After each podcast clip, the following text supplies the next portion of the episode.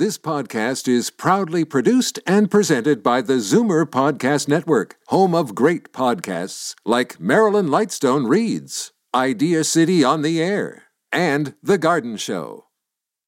You're listening to an exclusive podcast of Fight Back on Zoomer Radio, heard weekdays from noon to one. You're listening to an exclusive podcast of Fight Back on Zoomer Radio, heard weekdays from noon to one. Fight Back with Libby Znaimer on Zoomer Radio.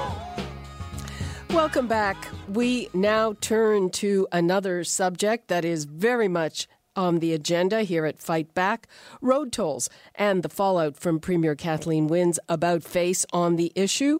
After assuring Mayor John Tory she would not stand in his way, and after he went out on a limb endorsing such a controversial plan, she withdrew her support, a move that's been widely panned. Now, whether you agree with tolls or not, it raises the question of what the cities, the country's largest city, should be allowed to decide for itself. The Premier promised to replace the revenue from road tolls with an increase in Toronto's share of the gas tax. The Toronto Region Board of Trade says that math does not add up. I'm on the line with Jan De Silva, President and CEO of the Toronto Region Board of Trade. Hi, Jan. Hey, Libby, how you doing? Fine. Thanks for joining us. Good. Well, good to good to be here, and I know it will be a surprise to hear that a dollar of gas tax does not equal a dollar of road toll. Okay, please explain that. Well, basically, uh, what we've seen happen is the province has announced that in lieu of approving road tolling, they're going to divert a percentage of the gas tax to the city. And while on the surface this would seem to be a good thing, the reality is that a, a, transfer from the province is not something that a municipality can use to create uh, a bigger funding level for infrastructure. And so let me explain. If the city had been able to move forward with the toll revenue, they were anticipating about two to 200 to 300 million a year in toll revenue, and against that kind of revenue stream, they could have raised municipal debt of three to five billion dollars, which is a, a significant amount towards the infrastructure backlog that they have with the uh, them not being able to do so and instead having the gas tax diverted, the gas tax does not qualify as a type of revenue that a municipality could use to support debt.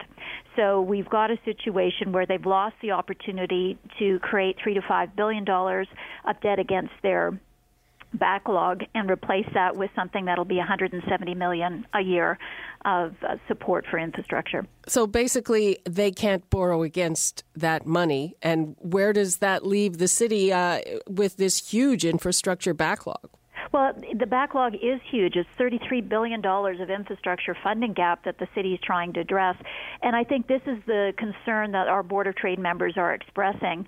It's not a question of to toll or not to toll. The long term uh, problem here is that we're not addressing how Toronto can have the financial control and financial tools it requires to manage the infrastructure and services for which it's responsible. Uh huh. And uh, what do you think the fallout from this will be in terms of you know autonomy for the city? We we had a, a City of Toronto Act, and uh, again the the premier had given the indication, you know, publicly, basically to John Tory, saying, you know, go ahead and do what you have to do, and and then kaboom. Well, you know, I have to say, Libby, this whole issue of transit, which is underlining uh, the the degree of attention to which we pay to this issue, transit has been about a 20-year file for us at the Board of Trade. So, what is the fallout from this? The fallout is just that we are going to continue to raise this as a key concern.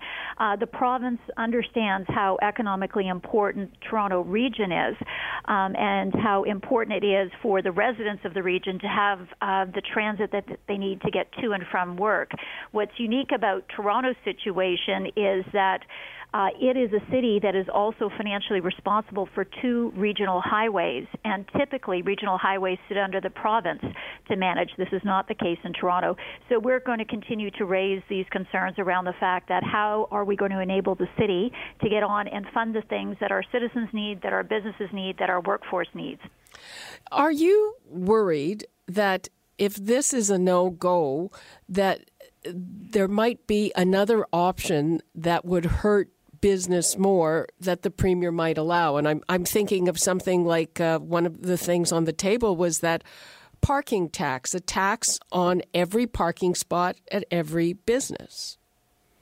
And um, I know that was something that was considered earlier. It's just it's just not a practical solution uh, because you're going to fall into needing to create exceptions. I mean, if it's a, a family business, if it's a family dry cleaner that has three slots out front, um, is that a, a troublesome burden to be charging them for those slots? And once you start creating exceptions, you're exception after exception, and it doesn't create the revenue that you need.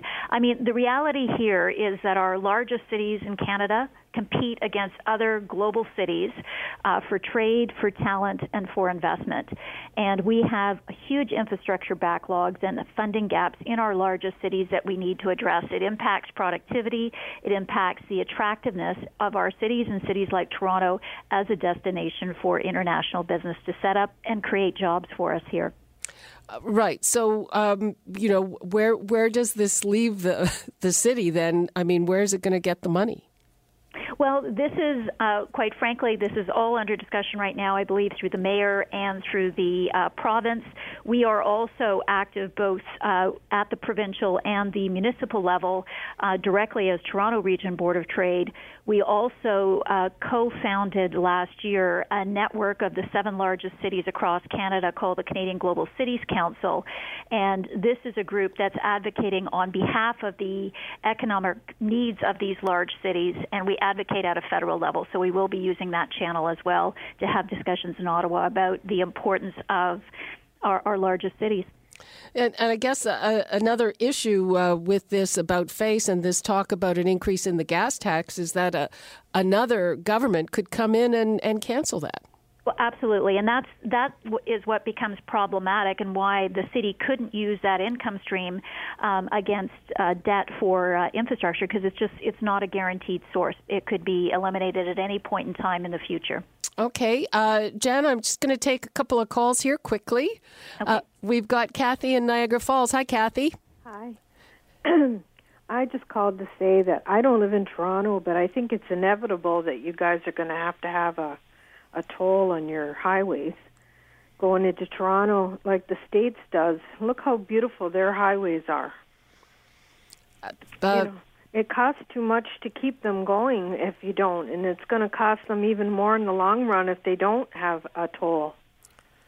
You know, uh, Kathy, you'd, you'd uh, raise a, a, very good point. Um, most major cities globally do have some kind of fee arrangement for the roads to maintain them. And in the case of Toronto, we have a, um, very much a need to maintain and, in fact, replace parts of these two regional highways.